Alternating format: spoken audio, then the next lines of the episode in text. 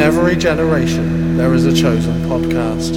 It alone will analyze the subtext, the allegory, and the clever Whedon-esque dialogue. It is Conversations with Dead People.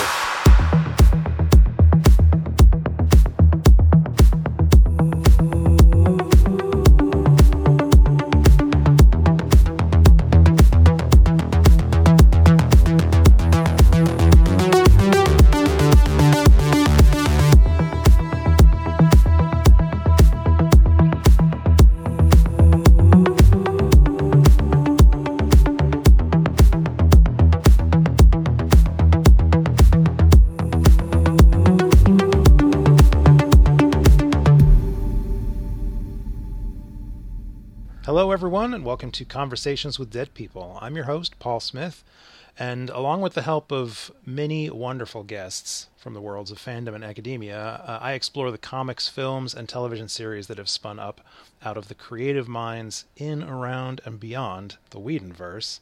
Um, with me this week, friend of the show, Melanie Scala. Um, not seen around these parts since I believe season five of Buffy, the Vampire Slayer. My goodness. So, welcome back, Melanie. Thank you. Uh, it's been a minute. What's going on? What's been going on in your world? Well, I mean, the world ended. So, how have you been surviving the apocalypse since the last time we spoke?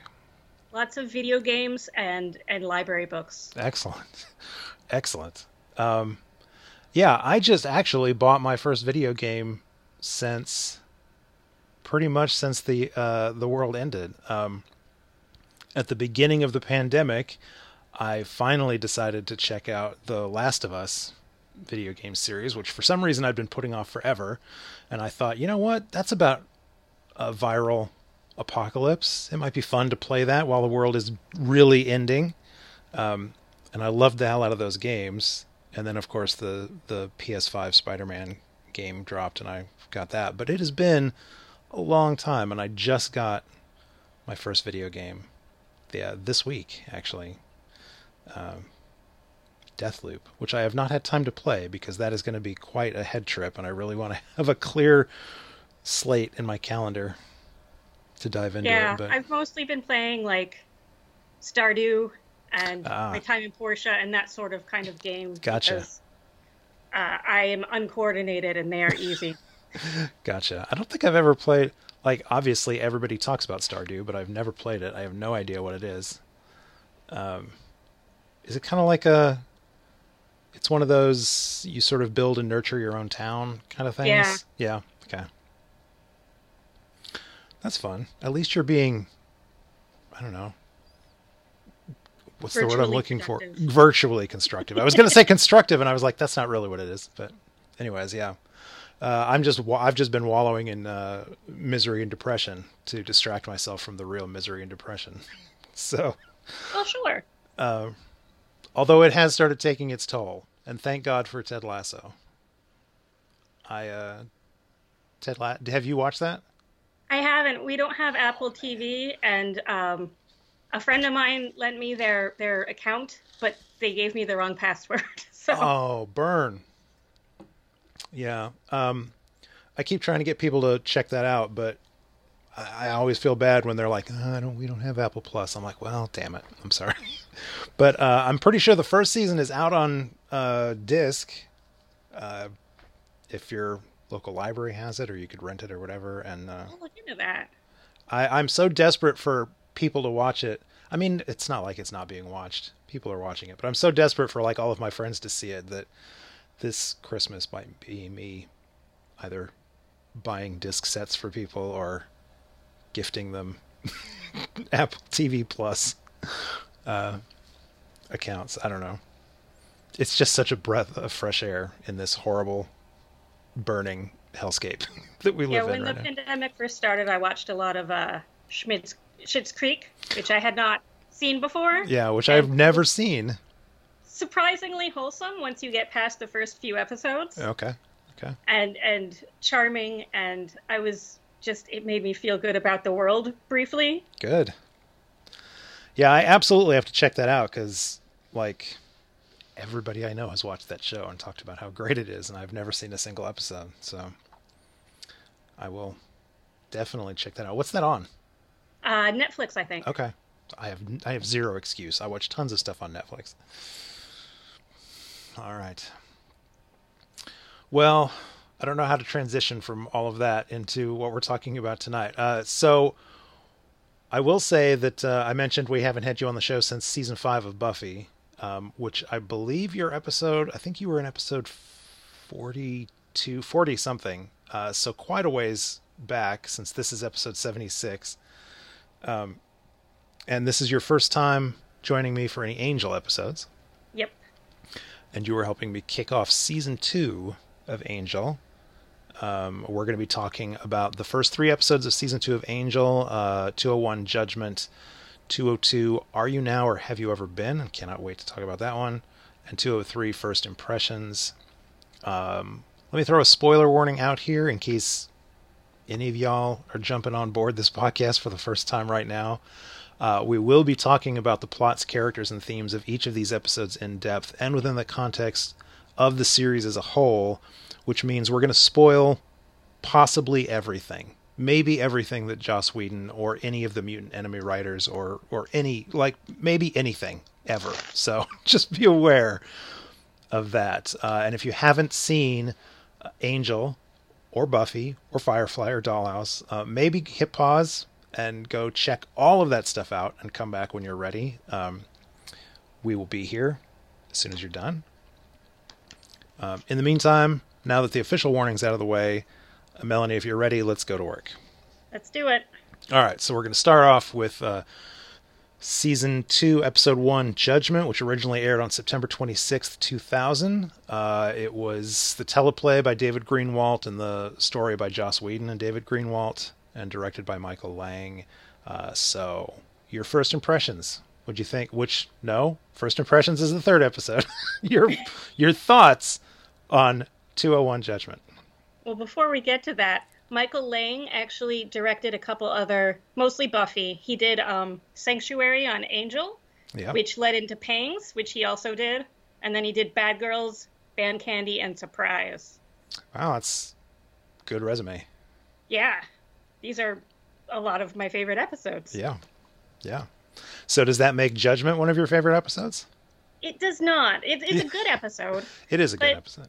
Of these three, I signed up for for Are You Now or Have You Ever Been? Yeah. It, yeah. It's exciting to have Lorne introduced, and um, you know, it's fun with the the old school court, Mm-hmm. but um, you know, it's it's not real subtle about the message, No. and it's just kind of you know some some nice fun. Yeah. The so my thoughts um the I do like the way that it kicks off the season. I love the fact that the very first thing we see is um he we won't learn his name Lorne until much later in the season. I think not till like the end of the season. Um till then he's just referred to as the host. Uh, but the the late great Andy Hallett whom I adore um I love that this season kicks off with him. Uh I'd forgotten that he is his very first like even the even the sort of music cue as his face first comes into frame is like sinister. Like I, I forgot that the very first time you ever see Lorne, you're like, ooh, here's the big bad of season two. and then he talks and then he sings. And I love the fact that the whole season kicks off with I Will Survive. She's Yeah, it's very- very very angel. Yeah, yeah, yeah. Um, so it's obviously it's great that we are introduced to the host slash Lorne. Um, and there are some like individual bits and bobs here and there that I think are good and worth talking about. But largely, my largely what I like about this first episode is the the larger context of the episode, the the theme of the entire episode uh, from beginning to end. Less so than all of the parts that make it up. So, um, I mean, I give this episode. Uh, I was going to say I give this episode a knock for this, like like I dock it some points for this, but actually I should give it props because uh, I should knock the entire series for this being the final episode where we ever get David Nabbit, uh, yes. the adorable billionaire.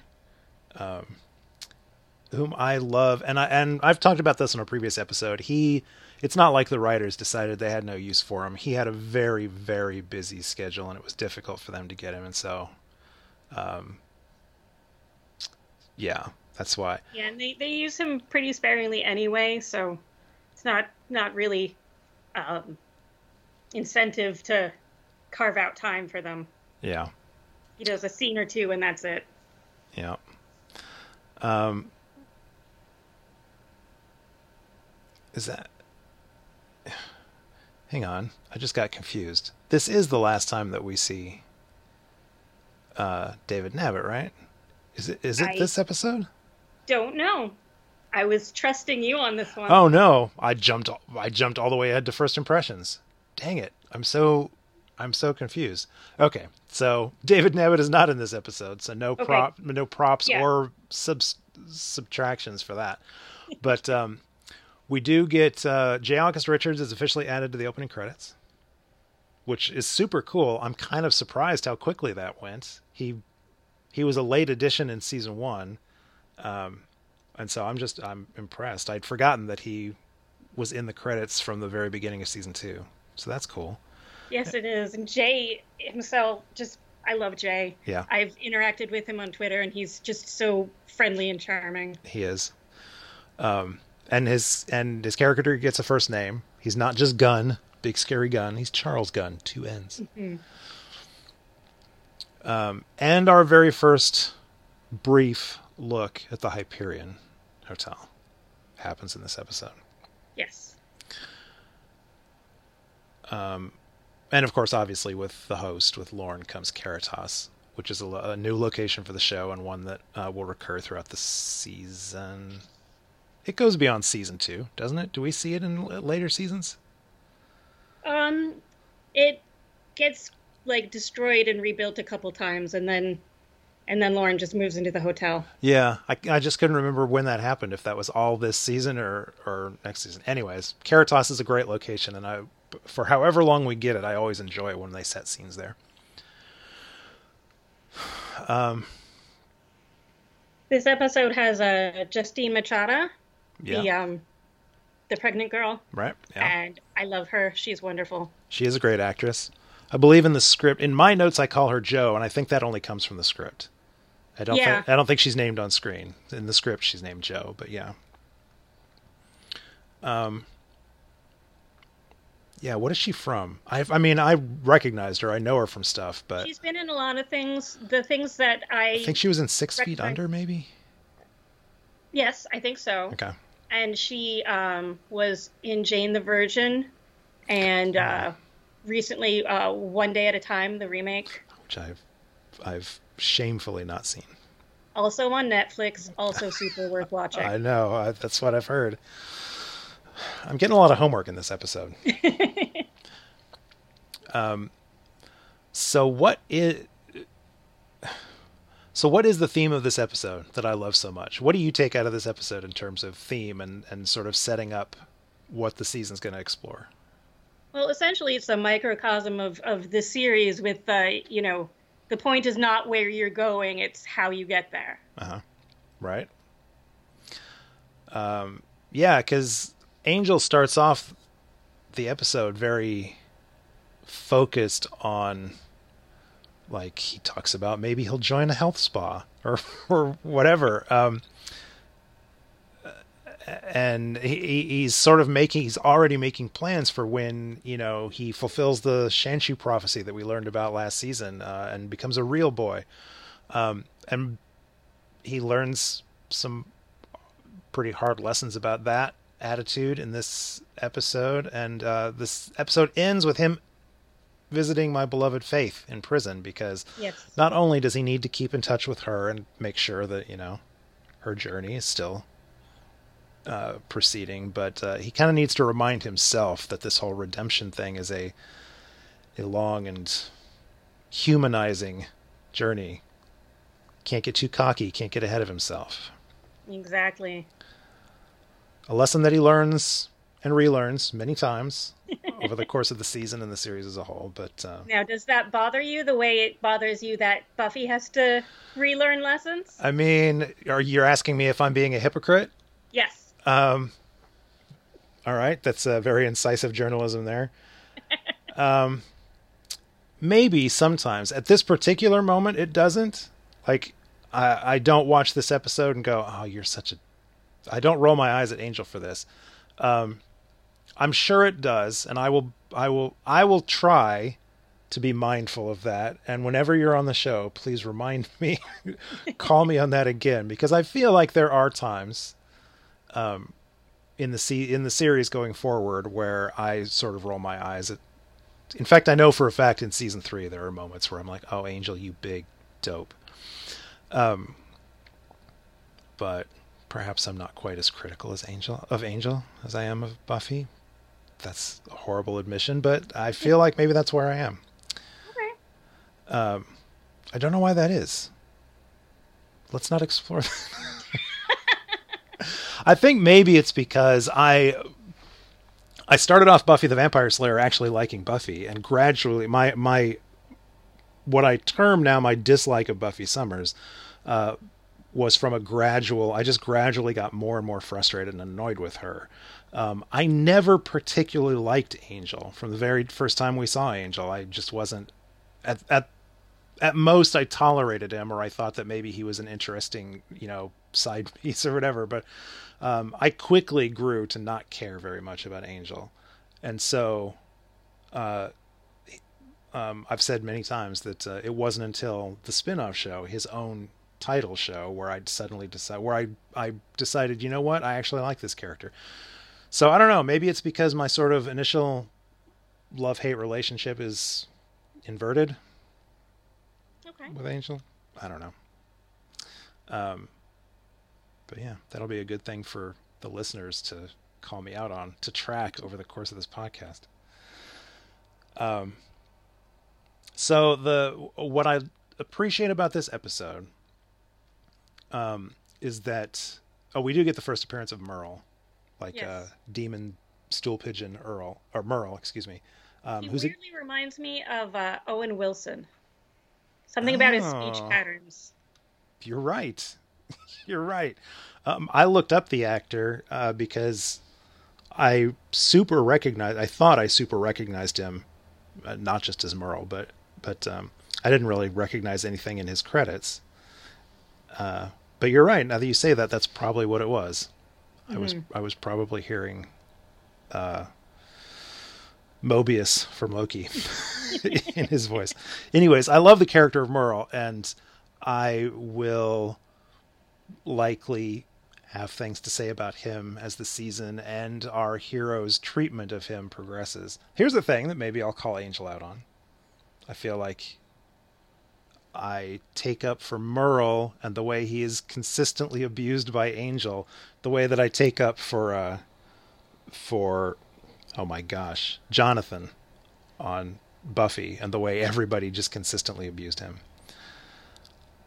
Okay, that's valid. And it's interesting because Angel, you know, early in the episode learns not everyone's, you know, not every demon is evil, and even if they're, you know, their general type is to be evil, Right. they're not necessarily evil. But he doesn't like apply that to Merle at all. He doesn't, you know, even lighten up a little bit. which is exactly the kind of hypocrisy that I called the Buffy gang out on all the time.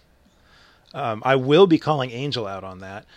I think um, that is a thing that gradually there the character of Merle uh, that really starts to annoy me as he as we go forward with that. I think on my first viewing of this particular episode, it didn't bug me so much because there's a lot of noir going on here, and he is the trope of the stool pigeon that Right. the heroes have to shake down for information, which is just just a thing that these stories always have. So I think it takes a little while before I initially recognize come on like you're this is in an episode where you're supposed to be learning this valuable lesson and you're slamming poor merle up against a fence but um so anyways yeah the the larger theme of the episode that i think it sets up for the season is the whole it challenges the characters and the viewers' presumptions about demons, but about like people in general. So, I mean, the whole uh, MacGuffin of the episode revolves around Angel killing Joe's demon protector um, because he presumes that it's a bad demon. Uh, there's the bit with Gunn and his group trying to save that rich guy in the parking lot, and he has and he presumes that they are the ones that are coming to get him. Um, and I think, yeah, this is the episode where Angel sends Gunn to Cordy's apartment, and they mm-hmm. assume. Yeah, they assume that he is. He just says he's gun, and they're like, "Oh my god, it could be a demon with a gun." Right, right, yeah. Um, so, I think there's a a element of a theme here with uh, the three episodes and racism. Uh-huh. It's of course most obvious in episode two, but um, there's definitely both in this one and episode three some some elements there too, with Gunn and uh, Cordy and Wes being like opposite poles, uh, class wise mm-hmm. to an extent, and um, especially Cordy and uh, with uh, privilege and, and education and what have you. Yeah. Like we don't know anything about Gunn except that he grew up tough, and we know that Cordy and Wes both had pretty good educations. Cordy's parents were rich. She had a lot of opportunities that Gunn maybe didn't, and she's really they they're both she and, and Wes are really naive about people of color. Yeah. Which, I mean, not their fault. If Whedon and company had put more people of color in Buffy, they would have had an opportunity. But yeah. Um, yeah, so obviously, you know, for his perhaps on the nose and just not really all that inspiring as this episode is in its beat by beat uh, delivery, I am predisposed to love this episode because for seven seasons on Buffy the Vampire Slayer, I complained about the whole "stake first, ask questions later attitude. Um, and repeatedly referenced, oh, Angel, the show is going to get this so much better, in my opinion. Um, so the fact that this episode is setting that up, um, and the very first scene in the in this episode uh, introduces kind of the poster child for that whole, you know, not all demons are evil thing by mm-hmm. introducing Lorne. So, yeah, for whatever other, I don't know necessarily if the episode has problems, but aside from the larger theme of the episode, it's just kind of there. In yeah. My, in my opinion. Um, even though it does give us Merle, who I adore. And we can't, we absolutely cannot talk about this episode without talking about music choices. I already said that I Will Survive is a great song choice to kick off the episode in the season. But of course, this is what gives us Mandy. Yes, there's in my notes it just says Mandy really big. It's like half the page. yes, yes. My notes say Mandy is glorious in all caps.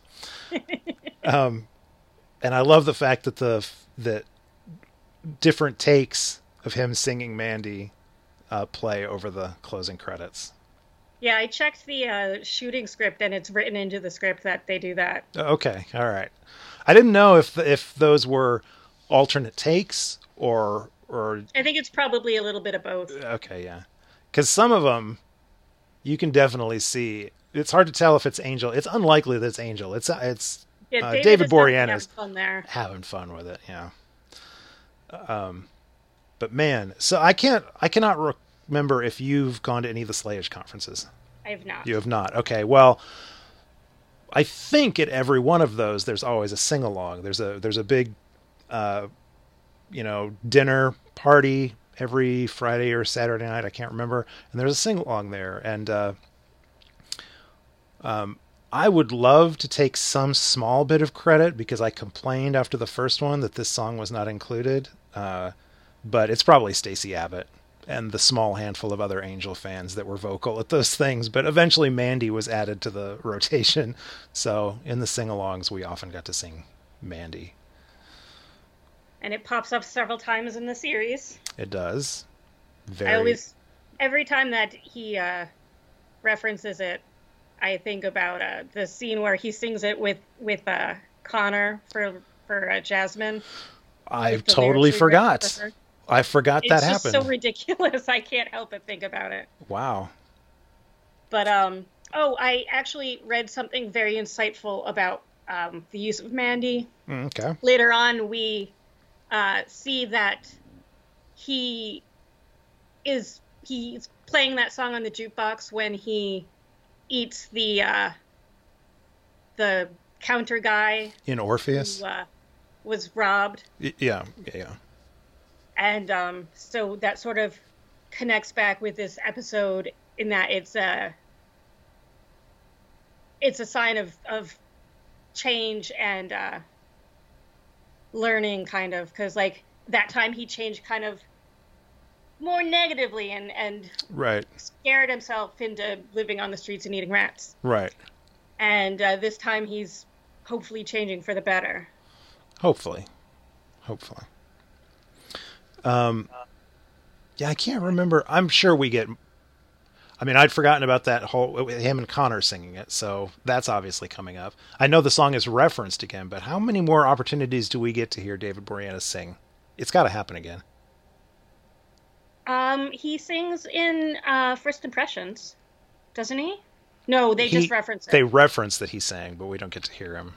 It must happen again. I'm I'm I'm sure we hear him sing it. Um, or do, now I can't remember. I literally just watched First Impressions, and I can't remember if we hear him sing any of that. Uh, I don't think we do. I think they just talk about. I think Lorne just Yeah. says, "Hmm, tears of a clown." Yeah. Anyways, it's always a treat. So we've now had one episode that featured David Boreanaz doing a ridiculous dance, and one episode of David Boreanaz doing a tremendous uh, Grammy-worthy performance of Mandy. um, what else will we get? Uh, is there anything else in this episode that we need to look at? Uh, I was going to point out an oops. I don't usually point out um, like gaffs or that kind of thing, but in the opening of this episode, in the cold open of this episode, we get a scene of them stri- of the the Fang gang striding purposefully through that gym, and there's that one tracking shot of all of the mirrors on the wall behind them as the group is walking, and you don't see Angel reflected. Now I'm sure this just I'm sure this particular goof happens because uh, the broadcast aspect ratio has been changed now that it's on Hulu. So the screen is a little wider, but I'm watching it on Hulu, and in that version, you can see David Boreanaz reflected in the mirror down here on the far right, uh, waiting to step into frame so it looks like he was walking with him the whole time. So it looks kind of goofy when you notice that when you watch it on the Netflix version or on the, the Hulu version. But um, I presume that that was cropped out on the broadcast version. I think so. I think broadcast was uh three four, but the DVDs were widescreen Yeah. or four three rather. Yeah.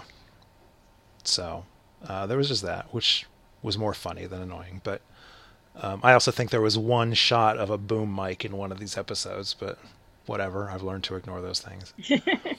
uh, is there anything else about this one? No, I don't think so. Um,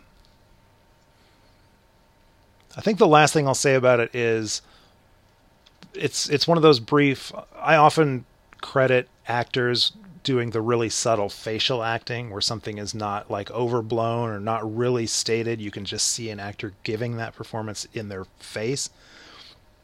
And Boreanaz does a good job in one spot here when um, I can't remember if it happens when she says it or if it if he reflects upon it later in the episode. I'm not sure, but um, Joe, the the pregnant woman, gets the line. Um, you know, right, right, because she's some seer or leader, talking about her unborn child. Uh, she's some seer or leader or Joan of Arc. Well, you know what she is to me? My daughter, not someone's holy mission. I think it is a reaction to that. I think he does react when she says that. You can see in his face that that really hits him, and I feel like that kind of sticks with him for a while. It's one of the that's really one of the driving forces, particularly in this episode. But I feel like it sticks with him going forward.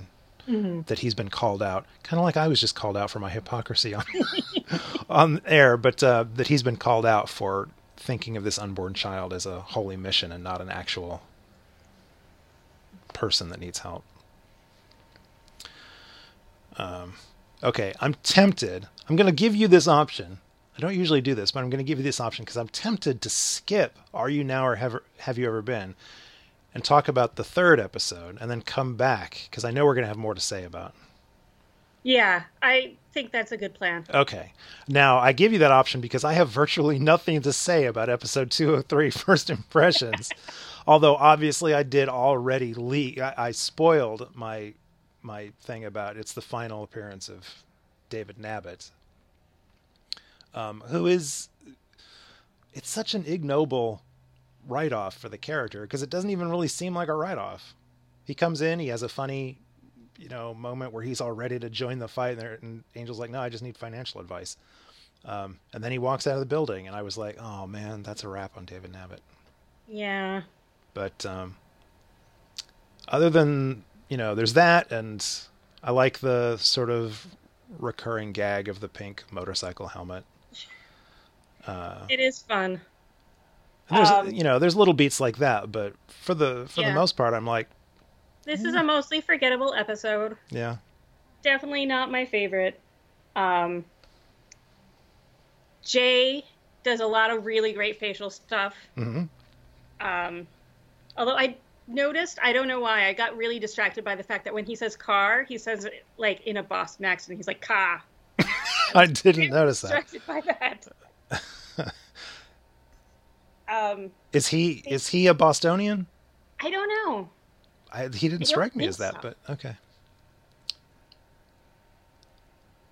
Uh, what else?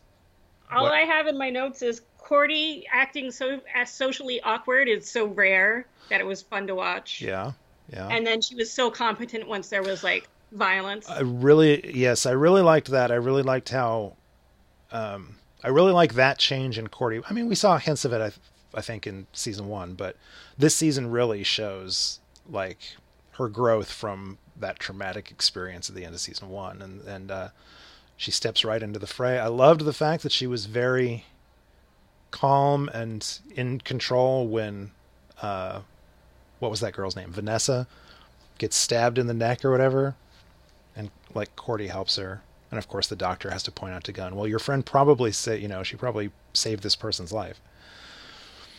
Um, so I liked all that.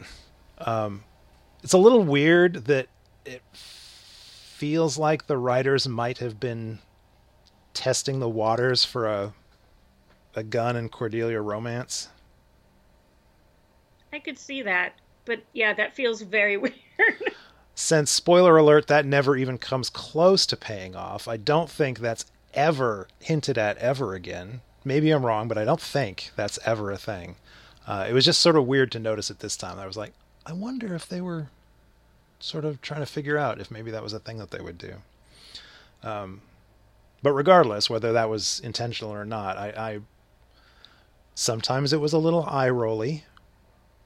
Uh, that whole um, "you are the thing that's threatening you" that was very cheesy, it, and it also they don't really follow up on it. Right.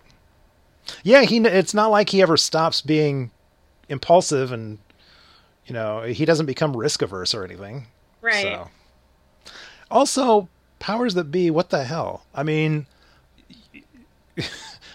I suppose I could say, and it might actually even be a little endearing to think that the powers that be recognize that Charles Gunn is sort of, you know, an important person to the fight, and they're just looking out for him. So good looking out, P- PBTV, no PT, I don't know, powers that, whatever. Um, you know, they're just looking out for for one of their boys. So that's good. But I agree with Cordelia, where, Cordelia, where she's like, you know, could you vague that up a little bit or whatever? Yeah. It was Oh, really with um the first episode as well. I was when they showed like the flash cuts of the vision. I'm just like, how do you get anything from right, right, yeah. Um. Yeah. So I mean, there was some fun stuff, like when Angel, when Angel and Wesley get to the aftermath at the party, and they they sort of stop that girl that's leaving, and they're being all comforting, and are you you know are you okay? And then Angel smat you know headbutts her, and she puts on her vamp face. That was kind of fun.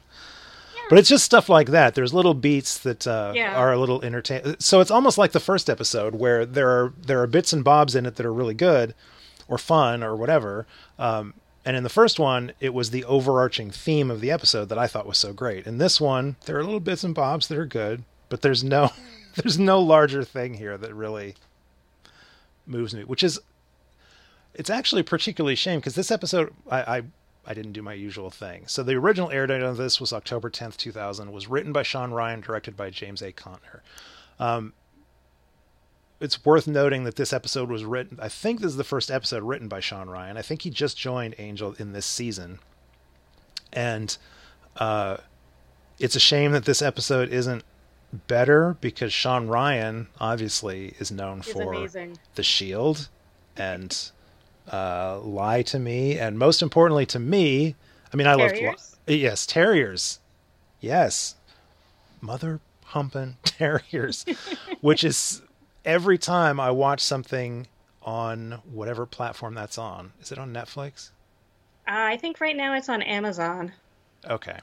Yeah, I think you're right. So whatever pla- there's so many goddamn streaming platforms. I can't keep track. Uh, whenever I watch something on that, the up next always goes to episode one of Terriers. I'm like, oh, I need to do a rewatch, but not right now. Not right now. I uh, tried to get my partner into it, and he was very bored by it. Oh and man, I was like, you know, this is like grounds for breaking up, right? certainly a red flag.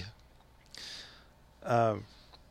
Anyways, so yeah, this episode was a little disappointing considering uh, what it follows and you know who the episode comes from, but it's not bad. I didn't hate it. It's just I noticed that- when I was looking at shooting scripts that it's this episode is the one that had like the fewest changes to it from when it was written to when it was Okay. filmed and edited. Mhm. Uh, there's a ton of changes in Are You Now and Have You Ever Been with things being reordered and cut. I think they went over for like 10 or 15 minutes with material. Dang.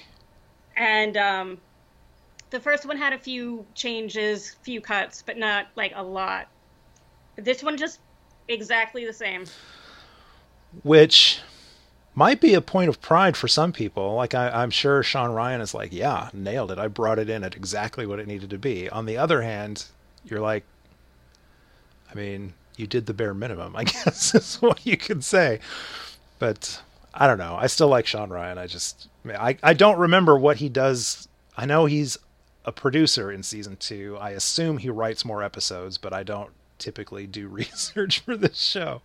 So I don't know what his next episode of this is going to be, but I, I fingers crossed that any future episodes he pens are more memorable or stand Yeah. out than this. But so it was kind of weird that we jumped over it. So let's go ahead and stay. Unless there's anything else you want to say about first impressions.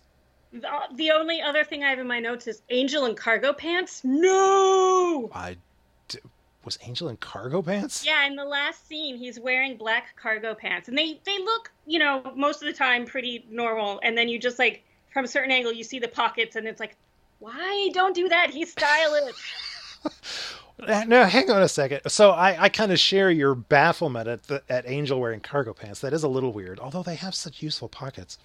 Um, but were you the were you the person that was yes, that was denigrating? Oh man, see, Yeah, David, my partner has like these fancy shorts. They're they're like really nice shorts. They're made of like they're good construction. They're made of high quality materials, and they have these um, inset pockets. They're Uh-huh. not like the cargo pockets that are on the outside and, Right. and have a flap, but they are definitely cargo pocket pockets that just have like inset pockets. And they're very upsetting to me. we went to a wedding earlier this summer. He wore them to a wedding? Yeah, Wow. yeah. My cousin got married, and he had a he got he lives in Switzerland, so he had a the wedding in Switzerland, a party in France where his bride's family is from. Mm. Then came over here in August and had a party at our aunt and uncle's place, and we did it all outside, and it wasn't that ton of people. But David wore his cargo shorts to this wedding. Dress cargo And- shorts. I like it. It's very upsetting to me. I approve. I'm I love cargo shorts. I don't wear cargo pants. Well, I did when I was a zookeeper. I, I wore, but anyways, I recognize their utility, and I Yeah. have a bunch of pairs for when I'm working because Right. you know, landscaping you got a lot of stuff to carry around. right. But um, for just like general fashion, no. I'm gonna have to. I'm gonna have to shop around for some dress uh, cargo shorts now. David uh, commented on the post with the name brand or whatever, Okay, so you can check that out if right. you are desperate to. excellent. I do appreciate that you called me out for having terrible taste when I supported that, though. um, okay, so let's uh, let's go back now to episode 202. Are you now or have you ever been? Original air date October 3rd, 2000. Written by the incomparable Tim Minear, directed by David Semel. Uh, Melanie, go. Well, unsurprisingly to me, this is one of Alexis's favorites. It's one of David's favorites. Good. And it's one of Joss's favorites. Okay. And it's one of my favorites, and I think one of yours. Yes, absolutely. I don't think I know anybody who doesn't like this episode. Now it's one of the it's one of the big guns. It's one of the sort of masterpiece Angel episodes. In my and a lot of people's opinions. I agree. Um, it's it's um, for many many reasons. The first thing I'll say is that it's very atmospheric. Um, it's very uh, sort of haunting noir. It it obviously it very openly and effectively evokes classic Hollywood films. Like obviously, Rebel Without a Cause is all over this. Uh, yeah, I mean, you get the scene with Angel dressed like they're at the Griffith Observatory and smoking with his Yep. with his knee up and everything. I mean, um, Chinatown, even Psycho, with the whole, you know, the the woman has embezzled from her bank or whatever. Like, I mean, that's all Psycho. There's also retro fair. Shining in there. Yeah, yeah, yeah. In the hotel, yeah. Um, some L.A. Confidential. Anyways, I, I really need Michael Holland. I know he's listening. I really he needs to chime in uh, on the post when this eventually goes up with his thoughts, since he's a classic Hollywood buff. Um, but also, it's just a brilliantly written and directed episode. It really is. And everything that I saw in the script that got cut was also like very very fun and I wish that they could have done like a, a extended version to put on the DVDs because it all just everything that got cut looks so much fun and very just at home within the show, within the episode. Can you think of any? Could you remember anything off? Was it all just like character beats? Yeah, pretty much. It was stuff like um, uh, Cordy and Wes doing research and like more background stuff for for the Hyperion. Like, I think there was like a clown killer, and there was a guy. Is that like, a person that kills clowns or a clown that kills people? The latter. Okay. And somebody who like killed people for plants or with plants or something. Interesting. And the way that they discussed it was just hilarious. Okay. Um. Yeah, I don't. Uh, maybe when we're done, you can give me a link to where you find the shooting scripts because I don't. I, I like Google individual, like I look up transcripts and stuff like that to Right. find this, but it would. I, I don't typically track down shooting scripts, so if that's a thing that you frequently look at. Um, I'd appreciate that link, and maybe I'll include it in the show notes. Although I'm sure all my listeners are way smarter and more effective at this than I am, so they probably already know. I only have the first three seasons, but Oh, okay. Um. So, obvious. I mean, the title of the episode, uh, even though we keep stumbling over it, It is Are You Now or Have You Ever Been? That's the title of the episode, which obviously is a reference. I had forgotten that at the very beginning of the episode, we pan through the the lobby in the 50s and we hear the TV broadcast of the House Un American Activities Committee. Um, and someone says, Are you now or have you ever been a member of the Communist Party? Which is where the title That's comes Joe from. Joe McCarthy. Joe McCarthy, thank you. Um, so I'd forgotten that that was just spelled out for us right there in the Yeah, I episode. think probably for for the younger viewers that had not been alive for that, you know, not necessarily learned about it in school. Right. Good old McCarthyism. Here's here's an interesting question mark, embarrassing question mark admission. Uh, most of my, at least what little mental space I have carved out for the whole McCarthyism era, the space that that lives in in my head comes from the Wild Cards novels. Have you ever read any of those? I have not. it's the shared superhero. It was in large part my inspiration for the Delhi Counter of Justice project that Eric Arlo and I did, but um, that has a pretty significant period of the first book that is set during the McCarthyism era and the whole House Un American Activities Committee and all that stuff. So um, I lived Yeah, a all, all my knowledge of it is from pop culture. Also, yeah, yeah, yeah, yeah. I mean, I, I, I, I was a nomad growing up and didn't do a lot of school stuff, so I did not learn this in school. I learned from uh, pop culture and fiction. Yeah, my uh, history education stopped before we got to the 20th century. Uh-huh. Like in high school, it, it did not do any of the 20th century stuff. I just kind of like we picked up stuff through uh, like whatever illusions and and such, and pop culture and Yeah. whatever else. But we we didn't cover anything from the 20th century, which I always found very disappointing because it's you know something that I don't know about really very well since before you know 1990. This is why I hang out with uh, my co-host Arlo, who um, who did finish high school. I did not finish high school. He did, and yet I'm much more like I'll always. Anytime I make a Shakespeare reference, he's like, "Man, you're so much smart. You're so smarter than me." And I'm like, "No, I really just watch, watch, read, and listen to a lot of pop culture." Yeah, all of my academic friends, I'm sure, are rolling their eyes right now. But anyways, back to the episode. Uh, man, it's hard to encapsulate what is so good about this episode. What's so great about this episode? Um, this. uh, Well, what are your thoughts on it? What stands out to you? I always love a good period piece. Yeah. Um, I just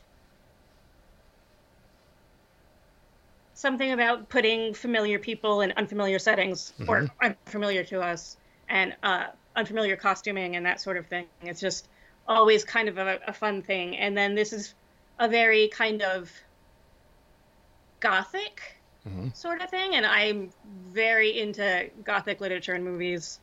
Um, I took a class in college that was all about uh, Jane Austen and the Gothic, which Okay. sounds like a weird combination, but it was really fun class. Sounds And, sounds like um, a great superhero comic, Jane Austen and the Gothic. That that could be fun. Yeah. Um, but uh, I really love like the the atmosphere and and um, kind of the the creepiness of of this episode. Long before you see the demon, it's just it permeates every scene. Yeah, I mean, you get the creepy whispers and everything. Uh, the the set design, uh, the location design is fantastic. I mean, not I was- only. Go ahead. Sorry, go ahead. Uh, not only is this just an absolutely wonderful uh, character exploration for Angel, um, but it also establishes the Hyperion, which becomes a very important location to the series for the next three seasons. Yeah, Um, two, three, and four. yeah, uh, it really makes. I mean, it turns the Hyperion into a character. Pretty much, yeah.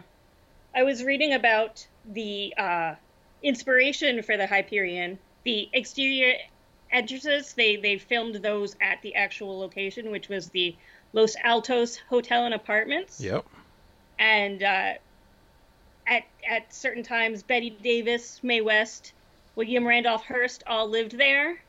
Oh, at the real Um, location? Yeah, Awesome. and uh, like the Hyperion, it was like very famous. And then the Great Depression hit, and then it was kind of like a crap crapshoot. Yeah.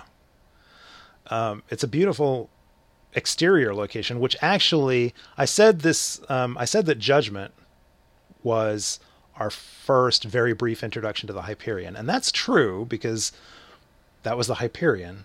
But I believe in season one, I must have talked about this at the time. Uh, but I believe in season one there was an episode that took place. We we actually see.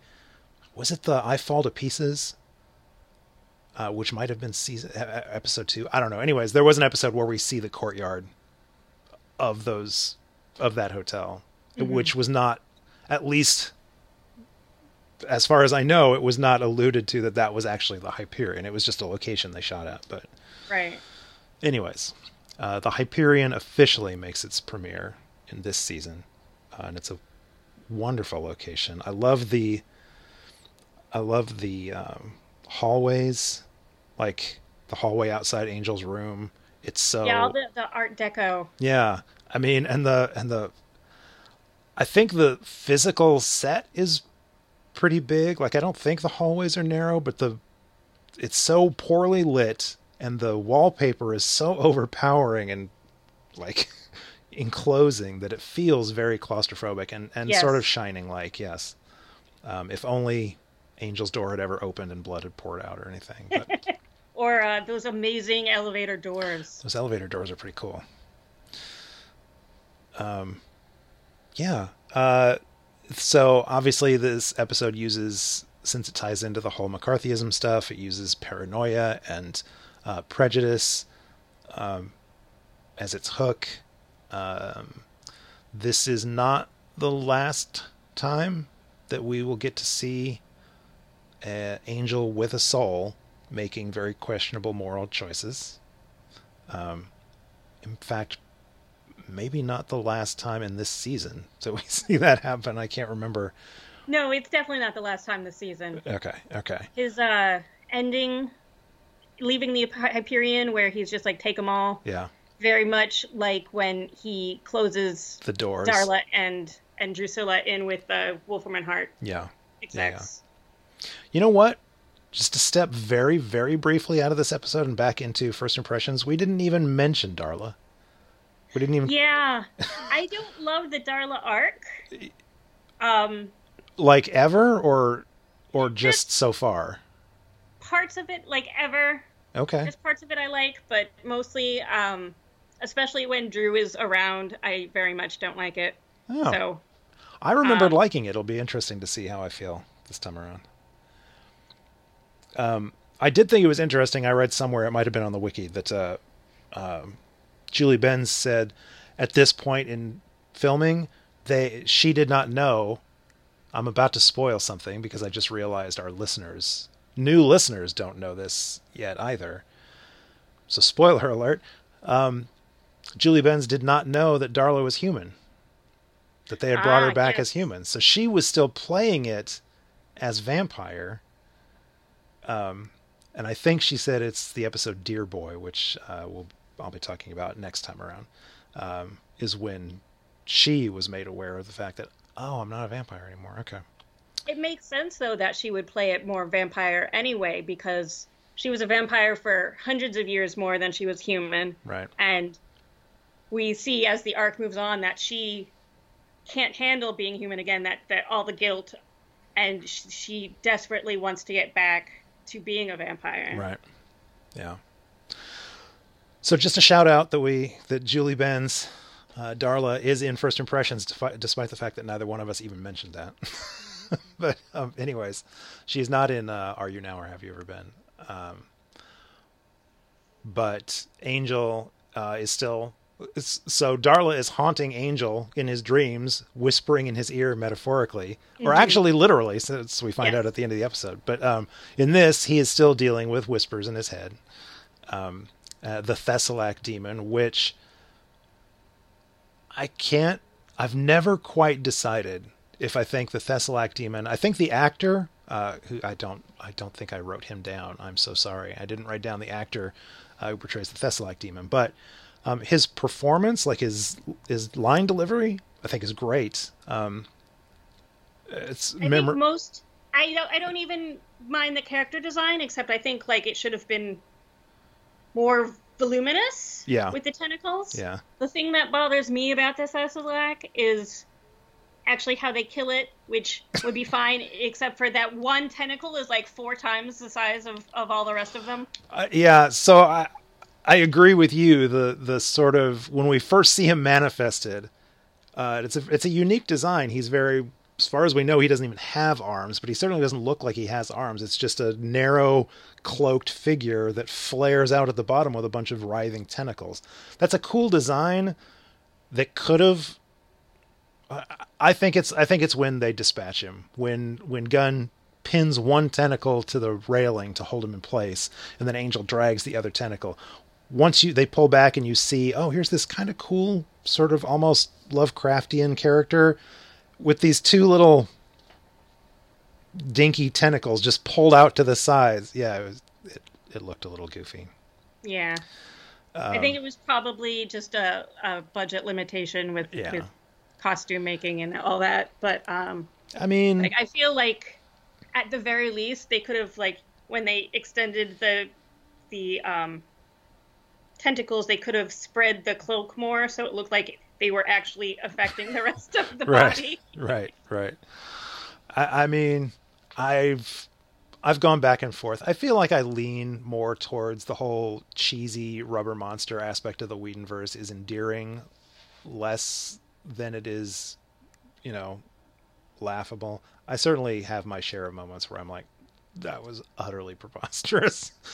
um, but you know, it's the the goofy rubber Star Trek monsters are also sort of delightful sometimes on these shows. They definitely can be. Um, and that's what I was saying. I, I haven't quite decided if I feel like the the you know Doctor Who-ness of the villain design detracts from what I think is a really cool concept and a great performance by that actor. Um, but the real horror of the episode, we need to talk about um, M- Melissa Marsala, who plays Judy. Um, like that's the real horror of the episode. Uh, The performances by I wrote down John. I don't know how to say his last name. Kapelos, who played uh, Roland Meeks, The manager? The manager. Um, he's obviously a classic actor that I've seen in tons of things, including uh, Forever Knight, another vampire TV show. Um, but uh, so there's plenty of actors in here that do great things, but the, the highlight is Melissa Marsala as Judy, and Definitely. that's where the real horror comes in. Um, I loved her performance uh, as the, you know, the the fearful, on the run. Uh, I, I actually love the I've been passing. What did she say? I don't remember how long she said. I've been passing since I was 15 or something like that. Something like that. she said. Um, which is you know it's great. It's timely for today. It's great in the context of the story that's being told and it's also uh, great. It ties into the whole metaphor of angel who's also able to pass. There's there's many times in the show where there's some refer either they use the term passing. I think doyle i think in season one doyle made some comment about how or or one of his uh brother demons said something like you're able to pass. You don't know what it's Yeah. like. You're able to pass. So I think that was Shangun. Oh yeah, yeah, yeah. I think you're right. I think you're right. Um. Anyways, so yeah, it's it's a a theme slash metaphor that pops up a lot, but obviously in this context, uh, it's powerful, and her performance Yeah. was fantastic. that I did not get from David's performance that I did see in the in the shooting script was that like when when she says she's passing, he kind of gives her a look like, "Uh-huh." But I didn't think that Angel would be quite so clueless and in the script they're they're saying that he's completely like so uninvolved in humanity that uh, he had no idea what that meant, and that's why he was just like, "It's just blood. It's all it's all blood." Gotcha. Um, that's interesting because I'm trying to remind me what the full context of that scene is because the "It's Um, just blood, Judy" is a line that I noted and I remember really loving all the ways that we could read into that line. But remind me what the scene was. Uh, she was explaining her her crime, that that the reason that she's on the run, Uh-huh. and um, she she the the crime was that she is black basically, and so she got fired from her job and stole Right. stole money from the bank. Right. Yeah, that's right. So, um, he didn't really like understand why passing as white would be a problem, and um, you know, black people's blood and white people's blood are the same. The- You can't tell any difference. Interestingly, uh, David and I have been watching MASH. okay. which- Neither of us have seen before, Really? despite being '80s babies. Awesome.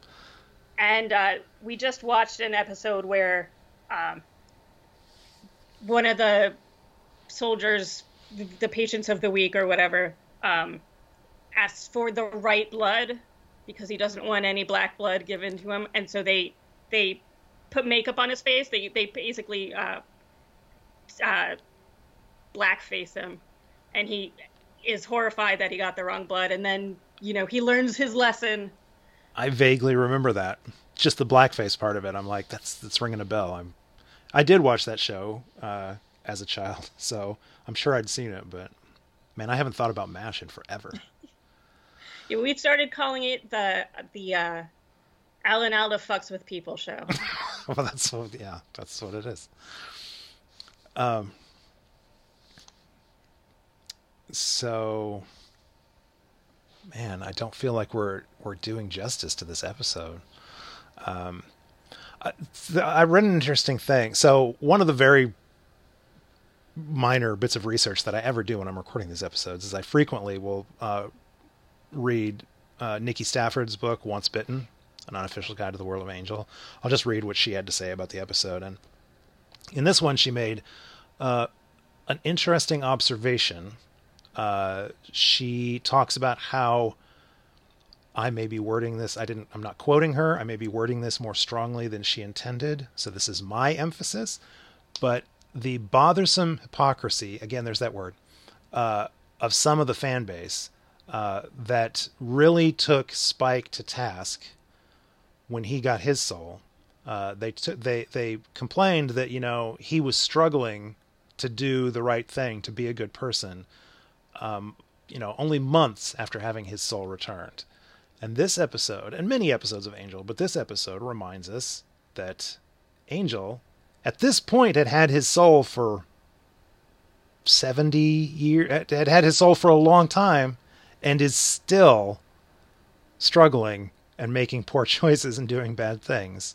Yeah, Um, so, anyways, I, I just I'm sure that some of that is just um, like Angel. Like, I don't think he's in season two when he's kind of morally ambiguous. It's not really interesting to me. I'm just like, he seems kind of bland, honestly. uh, Angel, you mean? Yeah. Okay. but like when we look at past angel and he's morally ambiguous it's much more interesting to me i don't know like Huh. maybe with the context of knowing that he eventually becomes who he becomes Right. um it's just always much more interesting to me in, in uh, flashbacks I, I I'm gonna I'm trying to find a word other than interesting to say, but interesting. Uh, I think I think I might I might be on the other side of the coin on there because um, what I love about and again my memories are shaky, so I believe what I love about uh, the sort of dark angel aspect that we get in season two and maybe season three uh, is that it reminds us it, it shows us angel being morally ambiguous with his soul. It it's not it never really implies that um, oh angel's lost his soul. Like i like that's a gimmick that they pull once or twice. The whole will he won't he has he mm-hmm. has he not or whatever. But for the most part we see angel with a soul struggling with all of the moral quandaries that humans with souls have to deal with.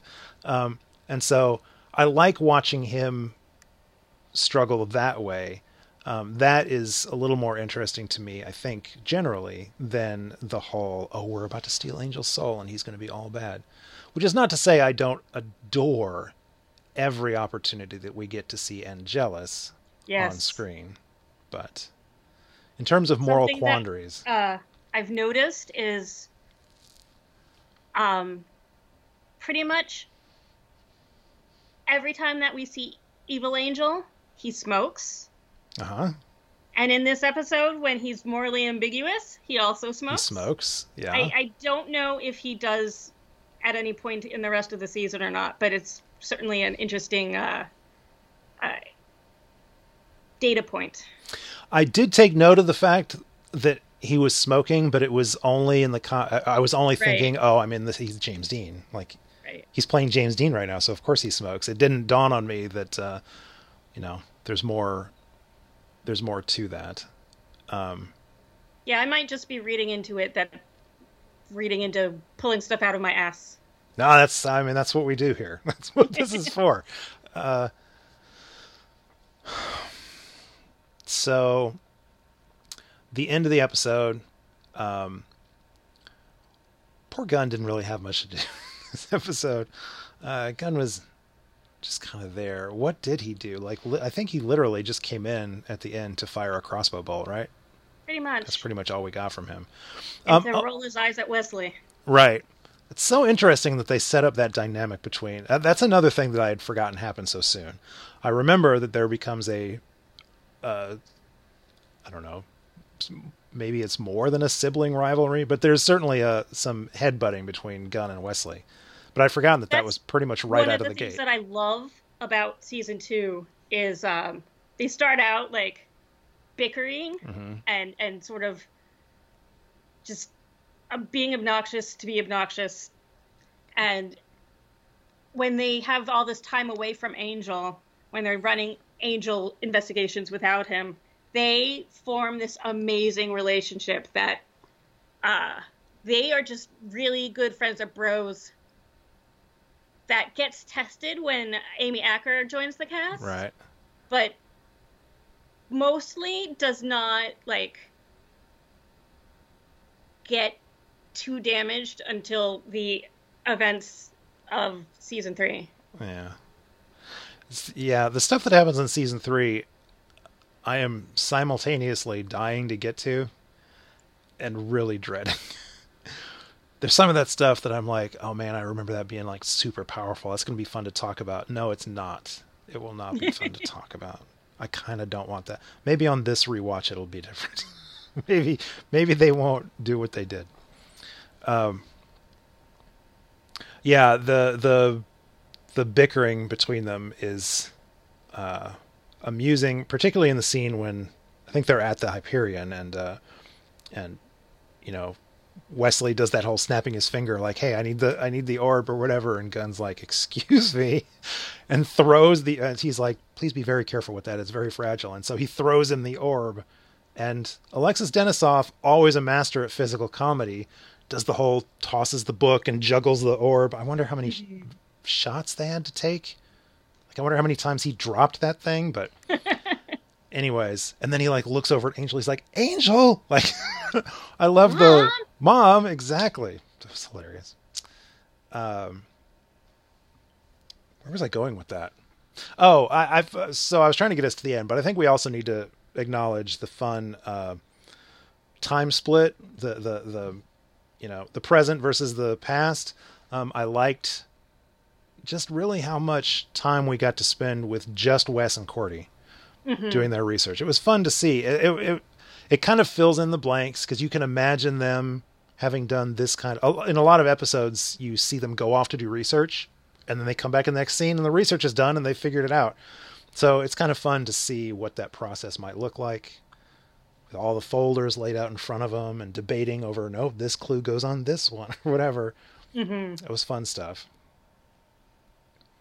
um, One thing we haven't talked about is um, when Angel, you know, in the past he doesn't have his team, so he Right. goes and finds that shop guy that I can't remember the name denver of. denver, Denver. He which I, I believe Denver is supposed to be a reference to bob denver who played uh, oh my gosh Is that Gilligan? yeah but that's not that's not um it's eugene krebs was that the character's name on like the the life of dobie gillis man i'm butchering a lot of this but I have no idea.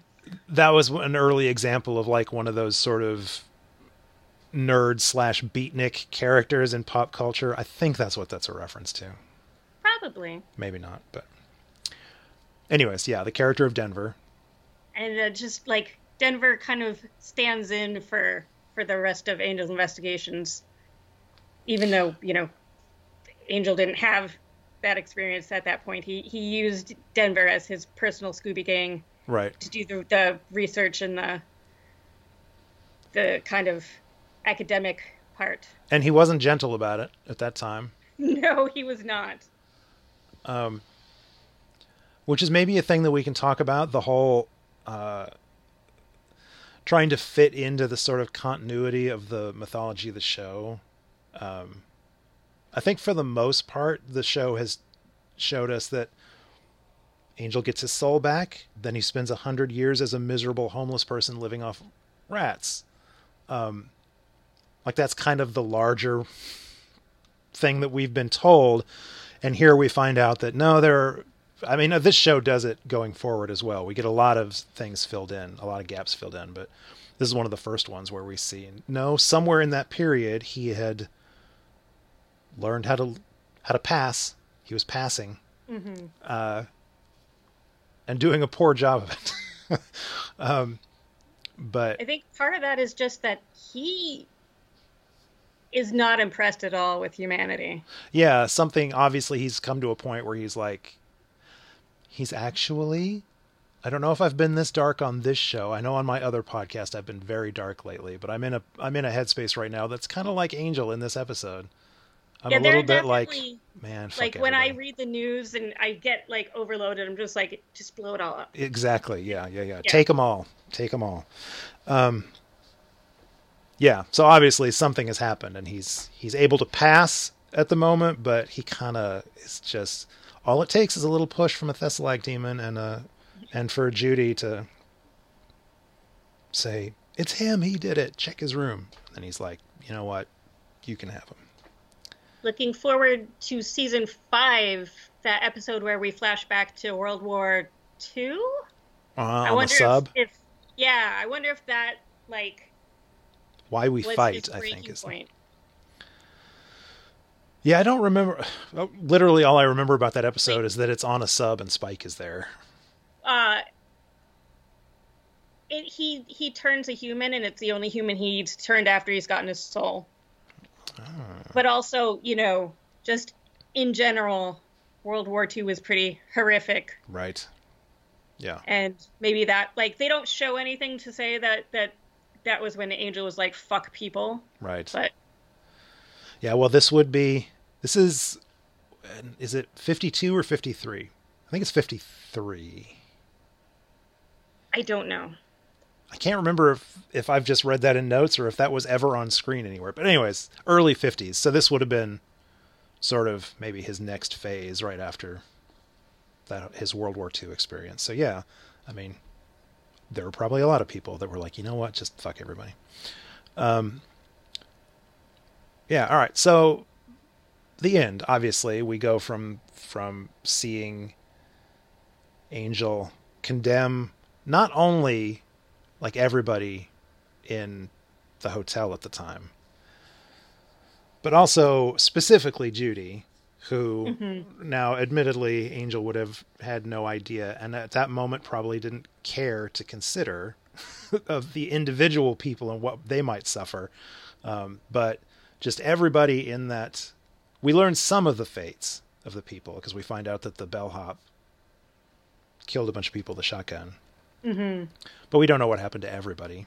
Uh, like we don't know what happened to specifically. I don't think, unless it's in any of the news clippings, and I just didn't pause to read them. We don't find out what happens to the actor, the screenwriter, or the what was that other guy? A director? Was he a director?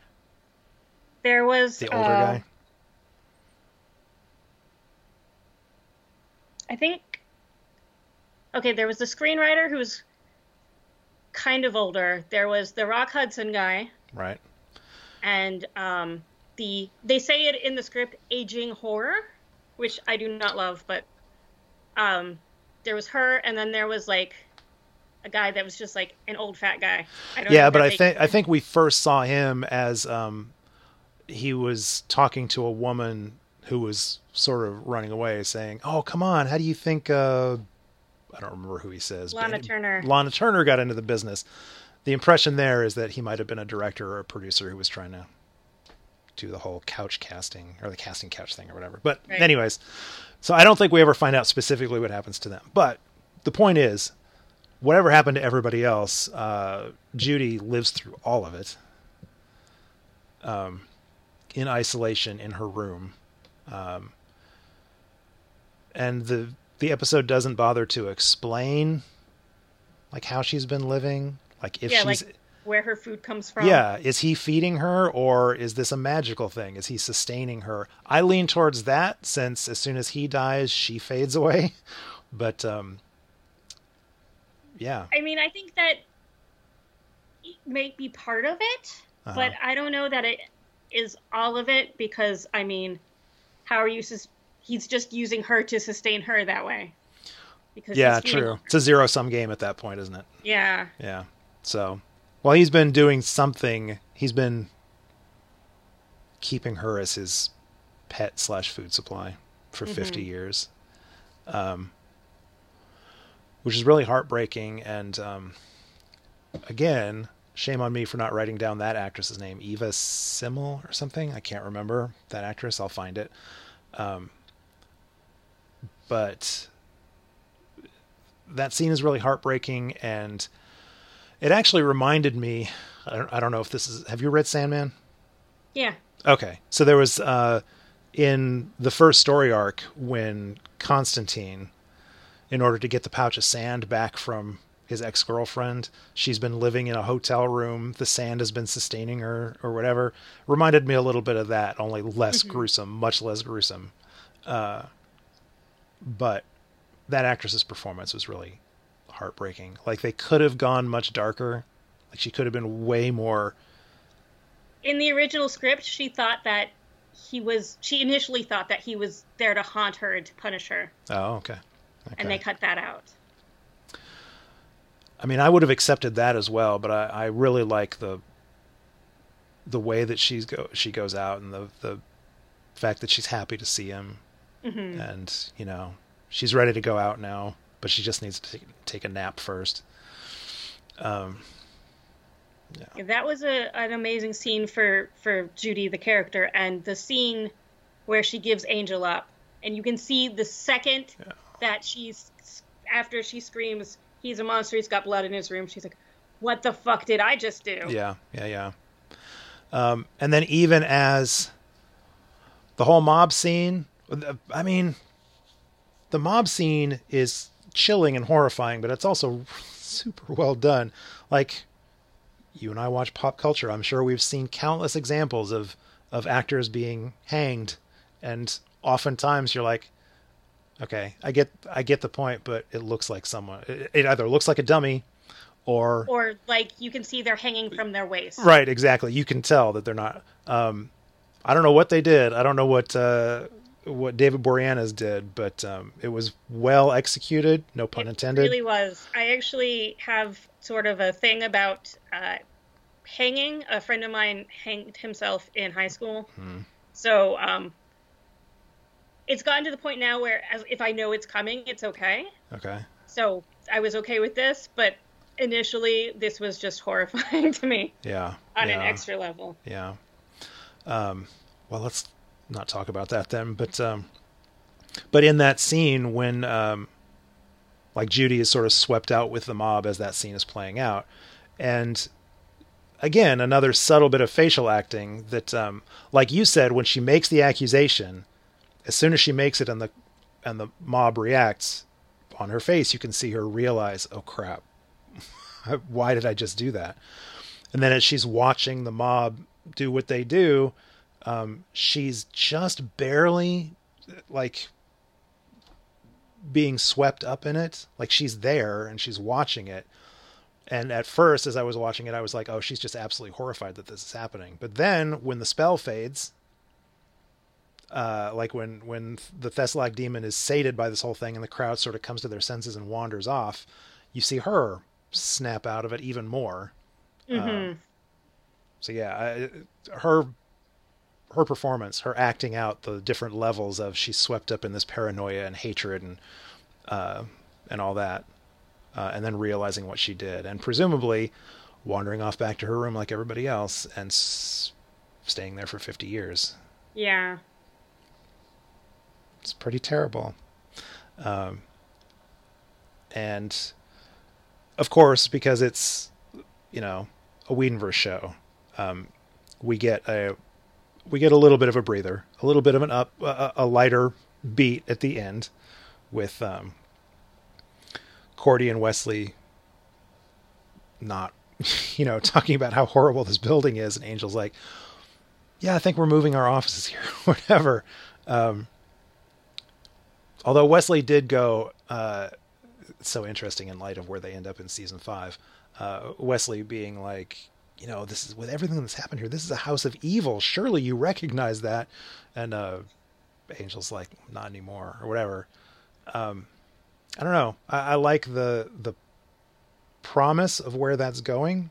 I mean, we know where that's going, but I like the promise in the moment of where that's going. The establishing of that location, the possibility that there is going to be more weirdness to come from having your offices in here.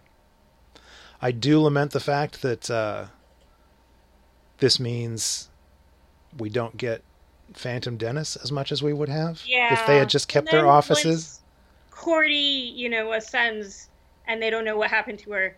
Like we don't get Phantom Dennis at all. Yeah, I can't. Re- I can't remember when when the cutoff is, but I know at some point they just Phantom Dennis is gone. Yeah, he as soon as Cordy is gone. Okay. I don't know the exact episode that that we see him last, but when Cordy is gone, we just never go back to her apartment. They allude to it that like they were paying the rent for a while and then they couldn't keep doing it and let it go. Right. But uh we just we never get to say goodbye to Dennis. I, I've said many times throughout Buffy and then even into Angel season one, I've lamented the spin-off show, spin-off shows or comics or whatever that we have not gotten. Phantom Dennis deserves a spin-off. I now I'm imagining some spin-off show or comic that features Dennis and David Nabbit and I don't even know who else. I'm I'm going to build an alternate uh, Angel Investigations team in my head um, that will include Phantom Dennis and David Nabbit. That sounds fun. Uh, uh, by the way, Eve Segal, I think I'm pronouncing that correctly, is the actress that played older Judy. Um, I don't see any other credits for her, but the Thesulac demon, shame on me for not looking this up or writing it down sooner, uh, played by Tony Amendola, who is a actor who's been in hundreds of uh, pop culture like genre properties. Um, I'm scanning to see if I could just name something. I mean, he's been in Legend of Zorro, uh, uh, Lois and Clark, Stargate, um, Voyager, X Files, Angel, Charmed, Alias. He's been everywhere. So shame on me for not having. Oh, Space Above and Beyond, one of my favorite shows that nobody ever remembers existed. He was in that too. I remember it existed. I didn't watch it, but I remember it existed. It was good. It was good. Okay. So, um, I think that might be that. Uh, I, I again, I feel like I haven't given proper due. Like I don't think I lived up to my expectations for how tremendous this episode was, but it is one of the bright moments in the series for me. Um, it's one of the episodes that I point to. I mean, if anyone asks me what Angel to watch, I'm like, uh, all of it. But if you want me to single out just a handful of episodes, this would be one of them I would point to. I would too. This and, and Waiting in the Wings, which is, I think, mm. the next, not the next time I'm here, the time after that. You are. I did look this up for the first time. So you, I've got you scheduled to come back towards the end of this season uh, yes. for Disharmony, Dead End, and Belonging, and then um, oh, and you're on the list for Billy. Yes, yes, I'm so excited about that. Good lord! And then Waiting in the Wings. Billy. Mm. Yes, there's a. That's actually one of my favorites. It's one of my I favorites too, but man, man, I mean, it's my fa- It's one of my favorites in a in an awful way. Yes, exactly. Okay, so yeah, uh, you will you will return. Uh, in the meantime, thank you so much for being here for talking about this with me. It's a crime that it's been since I think like August of 2019 since I've had you on the show, and you yeah. kind of had to twist my so. Uh, confession time, as is always the case, I find countless excuses to postpone recording sessions of this podcast. There's so many other things that I'm doing, and oftentimes, particularly for Gobbledygook, it involves watching an entire freaking season of a television show so I can talk about it, or like reading an entire run of a comic, things that I feel like I have to focus on. And that's why I tend to sort of postpone these things. It's hard for me to fit three episodes of Angel in when I have an entire season of The Americans to watch.